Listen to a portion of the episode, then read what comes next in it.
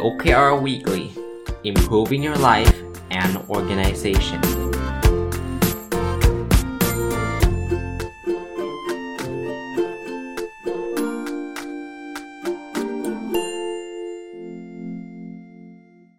สวัสดีครับ ยินดีต้อนรับเข้าสู่นบดลสตอรี่พอดแคสต์นะครับ แล้วก็ทุกวันพุธนะครับ ยินดีต้อนรับเข้าสู่รายการ OKR Weekly เนาะ ผมวันนี้จะเอาหนังสือที่ชื่อว่า Succeeding with OKRs in Agile มารีวิว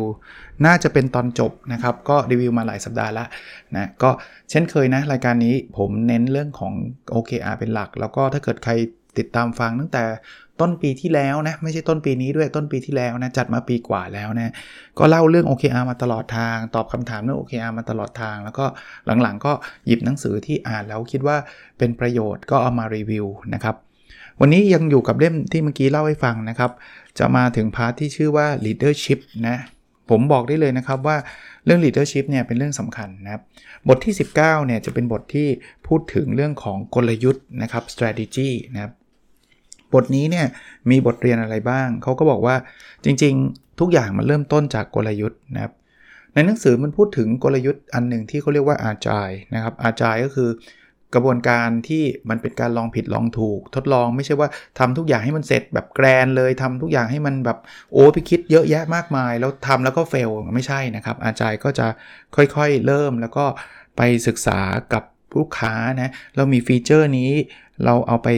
เล่าให้ลูกค้าฟังไปให้ลูกค้าลองใช้แล้วเขาชอบ เราก็พัฒนาต่อเขาไม่ชอบเราจะได้หยุดนะคอนเซปต์ของอาจารย์เนี่ยจะเป็นคอนเซปต์แบบนี้ คราวนี้พอเรามีคอนเซปต์แบบนี้เสร็จปุ๊บเนี่ยปกติแล้ว ในองค์กรเนี่ยเขาก็จะมีเครื่องมือเยอะแยะเลย ในการทำพวก mission vision นะครับหรืออื่นๆเต็มไปหมดเลยนะครับในหนังสือนี้เขาก็รีวิวเครื่องมือพวกนี้ ซึ่งมันไม่ได้เป็นโฟกัสของ OKR ผมก็จะขออนุญาต skip ไปนะครับไม่ได้ไม่ได้ไม่ได้พูดถึงเรื่องนี้นะครับแต่แต่ที่ต้องพูดถึงกลยุทธ์เพราะว่าตัวนี้มันเป็นตัวเริ่ม ถ้าเราไม่มี long term plan เราไม่มีกลยุทธ์ เราไม่รู้ว่าเราจะทำอะไรเนี่ยการตั้ง OKR มันจึงเป็นไปไม่ได้นะ OKR มันคือ short term goal ที่มันจะลิงก์กลยุทธ์เข้าสู่การปฏิบัตินะเข้าสู่ action ต่างๆ เพราะฉะนั้นเนี่ยเราก็ต้องเริ่มต้นจากว่าเฮ้ยเราอยากจะไปทางไหน อันนี้ผมยกตัวอย่างเพิ่มให้ เช่น ถ้าเราอยากจะไปเชียงใหม่ เป็นระยะยาวเนี่ยเราจะบอก OKR ได้แล้วว่าเอออีกกี่ชั่วโมงต้องถึงอยุธยาอีกกี่ชั่วโมงถึงต้องถึงนครสวรรค์อีกกี่ชั่วโมงต้องถึงพิษณุโลก แต่ถ้าไม่มีว่าจะไปไหนแล้วบอกว่า OKR ปีนี้ทำอะไร อีกกี่ชั่วโมงเราจะถึงไหนเราก็ตอบไม่ได้ เพราะว่าเราไม่มีแผนระยะยาวนะครับนั้นจริงๆ OKR มันก็อาจจะเป็นเครื่องมือที่จะคอยทำให้ทุกคนรู้ว่าเราอยู่ on track หรือเปล่า เรากำลังไปในทิศทางที่ที่ตรงกับกลยุทธ์ของเราหรือไม่นะครับแน่นอนถ้ากลยุทธ์เปลี่ยน OKR มันก็ต้องเปลี่ยน เพราะว่าจากเชียงใหม่เราจะเปลี่ยนไปภูเก็ตละ ตอนนี้กำลังขับรถขึ้นเหนืออยู่ดีๆ จะไปถึงนครสวรรค์อยู่เขาบอกเฮ้ยเราไม่ไปเชียงใหม่กันแล้วนะ เราจะไปภูเก็ตแล้วนะ เราก็ต้องเปลี่ยน OKR ใหม่ OKR เราจะไม่ไปพิษณุโลกแล้ว OKR เราต้องถือไปประจวบคีรีขันธ์ระนองอะไรก็ว่าไปนะครับ ก็เริ่มต้นจากกลยุทธ์ก่อนนะครับ แล้วจริงๆกลยุทธ์กลยุทธ์ไม่ได้พูดถึงสิ่งที่เราต้องทำอย่างเดียวนะ สิ่งที่เราไม่ควรทำก็ถือว่าเป็นกลยุทธ์เหมือนกัน บทที่ 20 คือบทของผู้นำหรือ leader นะ บทนี้เนี่ยก่อนที่ผมจะสรุปให้ฟัง ผมจะบอกได้เลยว่าสำคัญมาก องค์กรที่ใช้ OKR ประสบความสำเร็จเนี่ย ทุกองค์กรที่ผมเจอนะ มาจาก leader ที่เขามี commitment ผู้นำองค์กรนั้นเน่ยเขาจริงจังกับ OKR คนที่เข้ามาร่วมโครงการ OKR Consulting Project ของผมเนี่ย ส่วนใหญ่เป็น CEO เป็น MD เป็น leader ทั้งนั้นเลยนะครับ ไม่ใช่ว่าส่งใครไม่รู้เข้านะ เพราะเพราะถ้าเกิดผมทราบคือ คือผมก็ไม่ได้ require ว่าจะต้องเป็น CEO เข้าหรอก เพราะผมเข้าใจว่า CEO บางท่านก็อาจจะมีภารกิจเยอะมาก แต่ว่าผมมักจะมีโอกาสต้องได้คุยกับ CEO ก่อนนะถ้าไม่ได้คุยเนี่ยผมจะต้องถามให้มั่นใจก่อนว่า CEO เขาเอาจริงในเรื่องนี้นะ เพราะว่าถ้าเกิดไม่เอาจริงนะ ผมว่าเปลืองเวลาครับ เดี๋ยวทำแล้วมันก็ fail นะครับ บทนี้เขาพูดถึง leader หรือผู้นำเนี่ยในทุกระดับขั้นเลย ไม่ใช่แค่ CEO นะครับ เขาพูดถึงแม้กระทั่ง manager เนี่ย OKR จะ manager ของ department เนี่ยของของแต่ละฝ่ายเนี่ย ถ้า OKR มันจะสำเร็จในฝ่ายเนี้ยตัว manager เนี่ยก็ต้องเป็น leader นะก็ต้องเป็นผู้นำนะครับ ถ้า manager ในฝ่ายบอกลูกน้องบอกเฮ้ยทำก็ได้ไม่ทำก็ได้ว่า fail แค่นั้นเองครับ tone at the top ก็คือไอ้ความรู้สึกการกระทำจากผู้บริหารเนี่ยจะเป็นเป็นสิ่งที่บอกได้ชั้นดีเลยว่า OKR จะสำเร็จหรือไม่สำเร็จ เออจริง ๆคำว่า leader เนี่ยนะมันไม่จำเป็นจะต้องมีมีตำแหน่งด้วยเสมอไปด้วยซ้ำนะครับ หลายคนเนี่ยทำงานด้วยกันแต่เรารู้เลยว่าคนนี้เป็นเหมือนพี่ใหญ่นะคนนี้เป็นผู้นำที่ดีนะครับก็ก็ได้นะครับ แต่ว่าสุดท้ายคนที่เป็นลีดเดอร์ในมุมของ OKR เนี่ยก็ต้องสร้าง culture ต้องสร้างวัฒนธรรม ต้องมีสร้างแรงบันดาลใจ สร้างเป้าหมายกลยุทธ์ต่างๆ พวกนี้คือคือหน้าที่หลักของลีดเดอร์เลยนะครับ พอเขาสร้างแบบนี้แล้วเขาต้องทำตามด้วยนะ เพราะตัวเขาเนี่ยสมมติเขาพวกเรานะต้องคิดอะไรใหม่ ๆ แต่ถ้าหัวหน้าพูดแบบนี้แต่หัวหน้าไม่เคยคิดอะไรใหม่ ๆ เลย ใครจะเชื่อครับ ไม่มีครับ OKR เราต้องท้าทายนะไปดู OKR ของหัวหน้าก่อนฮะว่าหัวหน้า OKR ท้าทายจริงไหม เพราะฉะนั้นเนี่ยตัวตัว leader เองเนี่ยจำเป็นที่จะต้องเป็น role model ด้วยในการทำ OKR กับอีกเรื่องหนึ่งนะ leader เนี่ยมีบทบาทมากในการสร้าง recognition จำ CF มาได้ไหม conversation feedback recognition ก็คือ ถ้าเกิดใครทำได้ดีเนี่ย แค่เราบอกขอบคุณเขานะ มันก็สร้างแรงบันดาลใจ สร้างแรงจูงใจในการทำ OKR ของลูกน้องแล้วนะครับ แล้วการตัดสินใจทุกๆสเต็ปเล็กๆ น้อยๆ อะไรต่างๆ มันเป็น example นะ มันเป็น มันเป็นตัวอย่างสำหรับ คนทำงานเลยแหละว่าเออคนนี้เขาจริงจังเรื่อง OKR หรือเปล่าจริงจังเรื่อง priority เหล่านี้จริงไหมนะครับคนเป็น leader สำคัญนะครับสำคัญมาก ผมไปบรรยายหลายที่ผมถึงบอกไงว่า ถ้า leader ไม่เอาด้วยเนี่ยเหนื่อยครับ เพราะเขาก็ไม่เข้าใจหรือว่าใช้ OKR ผิดๆมันก็เหนื่อยนะครับ บทที่ 21 เป็นบทใหญ่มากนะคือคือใหญ่ไม่ได้แปลว่ายาวนะ แต่ว่าเป็นเรื่องเรื่องสำคัญมากก็คือเรื่อง culture นะเมื่อกี้เราพูดถึง leader ที่เขามีหน้าที่ในการสร้าง สร้าง culture สร้างวัฒนธรรมองค์กร ให้มันเหมาะสมที่จะทำให้ OKR เนี่ยมันมันเติบโตนะคือถ้าถ้าเปรียบ OKR เป็นต้นไม้ culture ก็เหมือนดินนะ่ะต้นไม้บางต้นเนี่ยมันจะเติบโตกับดินที่มันเหมาะสมนะคุณเอาต้นบางต้นไปปลูกในดินที่มันไม่เหมาะสมมันก็ตายนะต่อให้ต้นไม้เนี่ยได้รับการดูแลยังไงก็ตาม เพราะนั้นเนี่ยเราต้องมี culture ที่มาเหมาะสม เอาในหนังสือนี้พูดถึงเรื่องของอาจารย์เยอะนะ อาจารย์ก็คือการทำมาทีละขั้นแล้วก็ไปหารีเฟล็กหาฟีดแบ็กจากลูกค้ากลับมาปรับเขาบอกว่าอาจารย์กับ OKR เนี่ยเป็นเป็นสิ่งที่ไปด้วยกันได้ดีเลยนะ แล้วทั้ง 2 อันเนี่ยจะเติบโตเมื่อองค์กรมี culture ที่สนใจความต้องการของลูกค้า เพราะนั้นเนี่ยถ้าเราใช้ OKR สำเร็จเนี่ยเราต้องมองลูกค้าเราเป็นหลักด้วยว่าลูกค้าเราเนี่ยต้องการอะไร อาจารย์ก็จะเอามาปรับเปลี่ยนต่างๆ OKR ก็มาวัดผลว่าสิ่งที่เราทำสิ่งที่สำสำคัญเนี่ยมันมันทำไปถึงไหนแล้วเป็นแบบไหนแล้วนะครับ เพราะนั้นเราเราทำอะไรก็ตามนะ culture เรื่องของการโฟกัสที่ลูกค้าเนี่ยจะเป็น culture แรกที่ที่ควรจะมี เรื่องของการโฟกัสในสิ่งที่สำคัญ อันนี้พูดอยู่ตลอดในการพูดถึง OKR นะครับ การทำงานเป็นทีมหรือแม้กระทั่งการยอมรับความผิดพลาดที่เราเรียกว่า psychological safety จำได้ไหมฮะ ความปลอดภัยทางจิตวิทยา ถ้าทำ OKR แล้วผิดไม่ได้เลย ถ้าผิดโดนด่าเลย OKR ก็จะไม่เติบโต คนก็ไม่จะกล้าไม่กล้าตั้ง OKR ที่ยากๆนะครับนั้นเนี่ยตัว leader กลับไปที่ leader ในบทที่ผ่านมาเหมือนกันเนี่ยเขาก็ต้องสร้างไอ้ตัวพื้นที่แห่งความปลอดภัยแบบเนี้ย ลูกน้องทำผิดมาไม่ใช่ว่าด่าเละเทะไล่เขาออกอย่างเงี้ยเขาก็จะไม่กล้าทำผิดคนอื่น ก็จะไม่กล้าทำอะไรที่ที่ท้าทายเลยนะครับนั้นลองลองดูครับ แต่โน้ตไว้นิดนึงนะ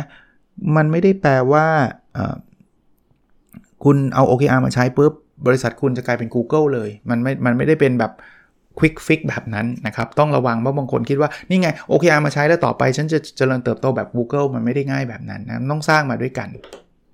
บทที่ 22 คือผู้นำอีกแล้วนะครับ แต่เป็นผู้นำกับการวางแผนต่างๆนะครับ ในบทนี้เขาก็จะเล่าเรื่องแนวทางในการวางแผนนะครับว่าเขาจะทำกันยังไง เขาบอกว่าจริง ๆ แผนเนี่ยควรจะมาจากทีมนะในทีมเนี่ยสามารถที่จะลองลงแผนโดยเฉพาะแผนการทำงานต่างๆนะครับ แต่ผู้นำเนี่ยจะเป็นคนที่คอยให้ให้เห็นเป้าหมายใหญ่ ๆ นะครับ สร้าง culture สร้างกลยุทธ์ แล้วก็ปล่อยให้ทีมได้คิด เรื่องการทำแผนต่างๆนะครับ อีกเรื่องหนึ่งที่ leader จะต้องมองเห็นคือเขาวางวางภาพกว้างก็จริงนะครับ แต่เขาก็คงต้องคอยติดตามนะครับสำหรับภาพที่แคบที่แผนแต่ละทีมทำอะไรเขาก็ต้องดูด้วยในในมุมนั้นนะมันก็จะมีทั้งกว้างและแคบนะครับ แต่แต่อย่าทำแบบนี้นะครับ คืออย่าไป dictate หรืออย่าไปบังคับ เฮ้ยเธอต้องทำหนึ่งสองสามสี่ห้านะครับก็บอกว่า leader หรือว่าผู้นำเนี่ยควรจะให้พื้นที่สำหรับทีมในการสร้าง แผนสร้างโซลูชันสร้างทางออกหาทางออกหรือความคิดใหม่ๆ OKR เนี่ย ไม่ควรจะถูก cascade down cascade down ก็คือบังคับเลย เดี๋ยวฉันตั้ง OKR ให้เธอเลย เธอไม่ต้องคิดอย่างเราเคยคุยมาตลอดว่า OKR เนี่ยมันเป็นเครื่องมือในการกระตุ้นให้คนได้คิดอะไรใหม่ ๆ เกิดกระตุ้นให้ให้เกิด innovation เพราะฉะนั้นเนี่ย innovation ถ้าถ้าหัวหน้าคิดคนเดียวมันก็มี innovation มาจากคนเดียวอะซึ่งมันอาจจะโอกาส จะมีได้เยอะมันน้อยอยู่แล้ว เพราะว่าคนคนเดียวจะคิดได้สักกี่เรื่องอะแต่ถ้าเกิดให้ทีมแต่ละทีมช่วยกันคิดเนี่ยโอ้โหอาจจะได้เยอะแยะมากมายนะครับ มาถึงบทที่บทใหญ่นะอันที่5นะครับเป็นเรื่องคล้ายๆ บทสรุปต่างๆนะครับ ข้อควรระวังต่างๆ ก็บทที่ 23 ก็คือการตั้งเป้าที่มันท้าทายนะครับ ที่มันสร้างแรงบันดาลใจต่างๆนะฮะบทนี้ก็เราก็พูดกันมาตลอดว่า OKR มันเป็นเครื่องมือในการสร้างแรงบันดาลใจให้กับ คนทำงานนะครับ ยิ่งเขาสามารถได้เลือกแล้วเขาเลือกสิ่งที่เขาอยากทำมากๆ เขาเลือกสิ่งที่มันสร้างแรงบันดาลใจกับเขาเนี่ย มันยิ่งทำให้ OKR นั้นมีพลังมากขึ้นเรื่อยๆ ถ้าเราไปบังคับเขาทำเขาก็เบื่อเท่านั้นเองนะครับ อีกอีกเรื่องหนึ่งนะครับ OKR จะช่วยทำให้คนโฟกัสนะครับในในสิ่งที่มันสำคัญมากๆนะครับ แล้วพอเรามี OKR เรามีโฟกัสเนี่ยมันก็นำมาซึ่งการวางแผนที่มีความชัดเจน ต่างๆนะครับ ก็โดยสรุปในเรื่องนี้เนี่ยคือเขาบอกว่าถ้าเราต้องการให้องค์กรเราเนี่ยเต็มไปด้วยแรงบันดาลใจ เต็มไปด้วยคนที่ทำงานแบบมีพลังนะครับ ก็ลองพิจารณาใช้ OKR ดู แต่ว่าก็อย่าไปคิดว่า OKR อย่างเดียวจะช่วยเปลี่ยนทุกอย่างได้ในองค์กรทันทีทันใดนะอะมาถึงบทที่ 24 ครับ เขาจะพูดถึงข้อควรระวังต่างๆ ก็โดยสรุปนะ มีตั้งแต่มี OKR เยอะไป อันนี้ก็คุยกันมาหลากหลายตอนแล้วมันก็ไม่โฟกัสนะครับ หรืออยู่ดีๆ ก็สร้าง OKR ขึ้นมาเฉยเลยนะครับ คือคือทำทำอยู่ แล้วก็โดนแทรก OKR อะไรมาเต็มไปหมด มาแทรกตอนหลังๆ อย่างเงี้ย มันก็ไม่มีความหมายใดๆ แล้วก็มามาทีหลังก็ไม่เข้าใจว่าทำไมมันถึงมีนะครับ หรือบางทีมี OKR จริง แต่ว่าเอ่อไม่โฟกัส เขียนไว้แต่ไปทำเรื่องอื่นนะครับ ก็ก็มีนะครับ บางอันก็บอก คุณคุณลองเขาเรียก OKR บุฟเฟ่นะบุฟเฟ่คือมีให้เลือกทำนะครับ เต็มไปหมดเลย คุณอยากทำเรื่องไหนแบบไหนมันก็ไม่โฟกัสนะ แต่ละคนก็เลือกของ OKR เหมือนช้อปปิ้งอะฉันทำข้อนี้ดีกว่า คนนึงทำข้อนี้ดีกว่า อันนี้ก็ก็จะไม่ work นะครับ บางอันก็เขียน Key Result ที่วัดไม่ได้นะครับ เขียนมากว้างๆ วัดไม่ได้นะครับ หรือทำ OKR โดยไม่ได้ไปสนใจกับกลยุทธ์เลยนะครับ แล้วก็ ไปคนละทิศคนละทางกับสิ่งที่วางไว้เป็นแผนระยะยาว คือวางไว้ในกลยุทธ์นะครับ อีกอันนึงก็ทำเป็นเป็นเป็น hierarchy แบบคุณทำ OKR อันนี้ ถัดไปลูกน้องคุณต้องทำ OKR อันนี้ ถัดไป OKR อันนี้ หรือไม่มีความชัดเจนเลยว่าเราจะวัดความสำเร็จใน Key Result ใน OKR ได้ยังไงนะอีกอันนึงก็คือไม่สนใจศึกษาหาความรู้ แล้วก็ ใครพูดอะไรก็ฉันก็ไม่แคร์ฉันก็ไม่ฟังฉันก็ไม่ทำนะครับ ก็ก็จะเป็นปัญหา มาถึงบทสุดท้ายนะครับเขาพูดถึงเรื่องของการตั้งเป้าหมายนะครับอ๋อยังไม่สุดท้ายนะครับ ลองสุดท้ายนะครับว่ามันก็มีปัญหาอยู่หลาย ๆ เรื่องนะครับ ที่เกี่ยวข้องกับการตั้งเป้า เขาก็เตือนให้ระวังว่า การตั้งเป้าในหลาย ๆ เรื่องเนี่ยบางบางเรื่องมันอาจจะมีคอสนะอาจจะมีต้นทุนในการในการสร้างระบบการวัดต่าง ๆ ก็ต้อง aware หรือว่าต้องระวังเรื่องต้นทุนในการเก็บข้อมูลในในเรื่องแบบนั้นด้วยนะครับ เพราะว่าสมมุติว่าโบต้องทำอันนี้ให้ได้แล้วเก็บค่าเก็บข้อมูลเยอะแยะมากมายเนี่ยบางทีลูกน้องหรือพนักงานหรือหลาย ๆ คนอาจจะรู้สึกว่ามันไม่คุ้มค่าแล้วก็มันมันสร้าง trouble ให้เขาสร้างความยุ่งยากในการทำงานให้เขานะครับ กับอีกเรื่องหนึ่งนะครับ คือถ้าตั้งเป้าแล้วทุกคนไม่สนใจจะเอาแต่ตัวเลขให้ได้อย่างเดียว มันอาจจะเกิดสิ่งเสียหายให้กับองค์กรได้ด้วย อันนี้ก็ต้องระวังเพราะฉันไม่สนใจแล้วสมมติว่าเป้าคือยอดขายฉันต้องขายอย่างเดียว โดยที่ของไม่คุณคุณภาพ หลอกลวงลูกค้าอะไรฉันก็ต้องทำให้ได้ตามเป้า ถ้าเราไป force แบบนั้นเนี่ยมันอาจจะเกิดสิ่งนั้นได้นะครับให้เราดูด้วยว่า objective จริง ๆ ที่เราตั้งเป้าไว้ใน Key Result เนี่ยมันคืออะไร หรือบางทีเราอ่าน objective แล้วเราไม่ clear เนาะ objective ของหัวหน้าเราคือของ department หรือขององค์กรเนี่ยให้ถามให้พูดคุยกันให้ชัดเจนนะครับว่าเอ๊ะเราเขาต้องการอะไรกันแน่นะครับ มาถึงอีกบทหนึ่งนะครับเป็นบทน่าจะบทสุดท้ายคือเรื่องของการประเมินผลนะเรื่องนี้เราเราคุยกันมาไม่รู้กี่รอบแล้วนะครับ ในการประเมินผลก็กลับมานะไม่เอาโบนัสการการเงินต่างๆ ไปลิงก์กับ OKR นะครับ อย่าไปลิงก์ OKR กับการขึ้นเงินเดือน กับการ บอกใครทำได้ OKR ได้ร้อยเปอร์เซ็นต์ได้เงินเดือนขึ้นกี่เปอร์เซ็นต์อย่างเงี้ยมันไม่ไม่ไม่ work หรอกนะครับ เราถ้าใครเพิ่งเข้ามาฟังแล้วบอกเอ๊ะทำไมถึงไม่ work ลองย้อน search เข้าไปดูครับ OKR การประเมินผลผมพูดไปเป็นตอนๆเลยนะครับ แต่ว่าการไม่ได้ลิงก์ไม่ได้แปลว่าเราจะคุยเรื่องนี้ไม่ได้นะครับ จริงๆแล้วเเวลาเราประเมินพนักงานจะมีการให้ feed feedback ต่างๆ ใช่ไหมครับ feedback ต่างๆ ให้กับพนักงานเนี่ยตรงนั้นเนี่ย OKR เป็นหนึ่งในหัวข้อที่จะมา discuss มันจะจะมาพูดคุยกันได้นะครับ อย่าไปจ้าว่าคุณทำ OKR ได้แค่ 70%คุณทำงานห่วยไม่ใช่แบบนั้น คุณลองดู Impact ที่เขาทำนะสิ่งที่เขา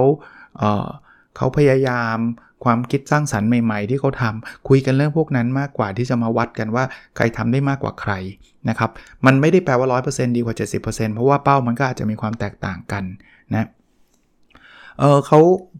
ตั้ง question mark ไว้ว่าการทำ OKR อาจจะไม่จำเป็นที่จะต้องทำในรายบุคคลก็ได้นะครับ เพราะว่าจริง ๆแล้ว แต่ละบุคคลเนี่ยเขาอาจจะมีหน้าที่งานประจำที่เขาต้องทำที่ต้องมีการประเมินอยู่แล้วเพราะนั้นบางทีมันอาจจะเป็นทีม OKR แล้วก็ไม่ต้องลงกระจายมาเป็น OKR รายบุคคลก็ได้นะครับก็วันนี้รีวิวของหนังสือเล่มนี้ก็จบลงเพียงเท่านี้นะครับ หนังสือ OKR เนี่ยมีอีกหลากหลายเล่มมากเลยนะผมแต่ผมก็อ่านเกือบหมดแล้วนะ เดี๋ยวลองดูก่อนว่าจะมีเล่มไหนอีกที่จะพอมาอ่านแล้วก็มาสรุป นะครับ ถ้าไม่มีก็อาจจะไม่ได้มีอะไรพูดต่อนะ แต่ว่าคิดว่าน่าจะยังมีอยู่นะครับ แล้วก็จะเล่าเพราะว่า OKR เนี่ยธีมหลักๆ มันก็มีประมาณนี้แต่ว่าถ้ามันจะเป็นประโยชน์เดี๋ยวเดี๋ยวจะมาเล่าให้ฟังเรื่อยๆนะครับ เรื่องราวต่างๆนะโอเค part ที่ 2 ก็คือการ update Personal OKR ก็พูดอยู่ทุกตอนเลยนะครับว่าที่อัปเดตเนี่ยมันถึงแม้ว่าเป็นเรื่องราวส่วนบุคคลของผม แต่ว่าผมคิดว่าน่าจะเป็นประโยชน์กับหลาย ๆ คน ก็เลยอยากมากระตุ้นให้ทุกคนได้ใช้นะได้มาอัปเดตของของตัวเองนะครับมาเลยครับ Objective ที่ 1 เรียนรู้และพัฒนาตัวเองอย่างต่อเนื่อง Key Result 1.1 อ่านหนังสือให้จบ 30 เล่ม ตอนนี้ไปถึง 38 เล่มแล้วเกินสบายๆนะครับ Key Result 1.2 อ่านหนังสือภาษาอังกฤษให้จบ 13 เล่ม 13 เล่มนี้อยู่ใน 30 เล่มอันแรกนะ แต่ว่า ปีที่แล้วไม่ได้ตั้งเรื่องนี้เลยอ่านช้าไปหน่อย ขนาดปีนี้ตั้งยังอ่านช้าเลยแต่ว่ามี awareness แล้วตอนนี้อ่านได้ 6 เล่มอย่าง13 เล่มในไตรมาสนี้เนี่ยตอนนี้ได้ 6 เล่ม ผมคิดว่ายังเก่งได้อีกเล่มหนึ่งก็หมดละเพราะว่าไตรมาสนี้กำลังจะหมดแล้วนะครับ เร็วไหมนี่จะ 3 เดือนแล้วนะครับ จะหมดมีนาแล้วนะครับคีรีเซลหนึ่งจุดสามส่งเปเปอร์ไป journal 2 บทความนะครับ ยังอยู่ที่ 30%เดี๋ยวสัปดาห์หน้าน่าจะขยับละ คิดว่าอย่างนั้นนะครับ แต่ว่าอาจจะ ไม่รู้จะส่งทันสัก paper ไหมถ้าส่งทัน1 paper ก็จะดีใจนะครับ objective ที่ 2 แบ่งปันความรู้เพื่อทำให้สังคมดีขึ้น Key Result 2.1ตีพิมพ์หนังสือให้ได้ 1 เล่มเออยังอยู่ในช่วงดีไซน์ แต่ว่าเออได้ข่าวว่าอาจจะวัน 2 วันนี้น่าจะได้ดีไซน์น่าจะจบ ถ้าจบมันอาจจะมีปรับแก้นิดหน่อย พอปรับแก้เสร็จปุ๊บเนี่ยก็คงเข้าลงพิมพ์ ก็อาจจะสัก 2-3 สัปดาห์เอ่อคร่าวๆน่าจะภายในปลายปลายเมษาน่าจะน่าจะออกมาได้นะครับ Key Result 2.2 มีคนฟังพอดแคสต์25,000 ดาวน์โหลดต่อวัน ผมโน้ตไว้นิดนึงนะครับ podcast episode นี้อัดล่วงล่วงหน้าไปเพราะว่าสัปดาห์หน้ามี commitment อะไรหลาย ๆ อย่าง ก็เลยอัดตัวเลขอาจจะสวิงนิดนึงนะครับเพราะปกติเนี่ยมันจะมีตัวเลขที่ที่เก็บมาครบสัปดาห์นะครับ ตอนนี้ก็เลยเหลือ 15,992 ลดลงนิดนึง แต่ว่าเดี๋ยวเดี๋ยวลองดูสัปดาห์หน้าอีกทีหนึ่ง เพราะว่าตอนนี้มันเก็บข้อมูลเร็วไปนิดนึงนะครับ ออบเจกตีฟชุดที่ 3 นะครับ มีสุขภาพกายและสุขภาพจิตที่ดี วิ่งให้ได้ 300 กิโลเมตร ตอนนี้อยู่ที่ 181.3 ผมว่าได้ 200 ก็ดีใจละแต่ไตรมาสนี้นะ 300 กิโลเมตรนี่คือ 1 ไตรมาสนะครับคิริซอลสามสองมีน้ำหนักตัว 77 กิโลกรัม ตอนนี้ 79.9 นี่ขึ้นขึ้นมาจากวีที่แล้วนะครับวีที่แล้ว 79.5 แต่ยังเป็นเลข 7 ก็ยังดีใจอยู่นะครับคิริซอลสามสามมีเวลาอยู่กับครอบครัว 25 วัน ตอนนี้อยู่ที่ 17 วันนะครับ อีก 8 วันยังไงก็ไม่ถึงหรอก เพราะว่า ดูตารางล่วงหน้าก็รู้ล้วไม่ถึงแต่ว่าก็ก็ตั้งเป้าไว้ ถ้าไม่ตั้งเป้าไว้อาจจะไม่ได้สักวันเลยก็ได้ โอเค คงประมาณนี้นะครับ หวังว่าจะเป็นประโยชน์นะครับ แล้วเราพบกันในสดถัดไปครับ สวัสดีครับ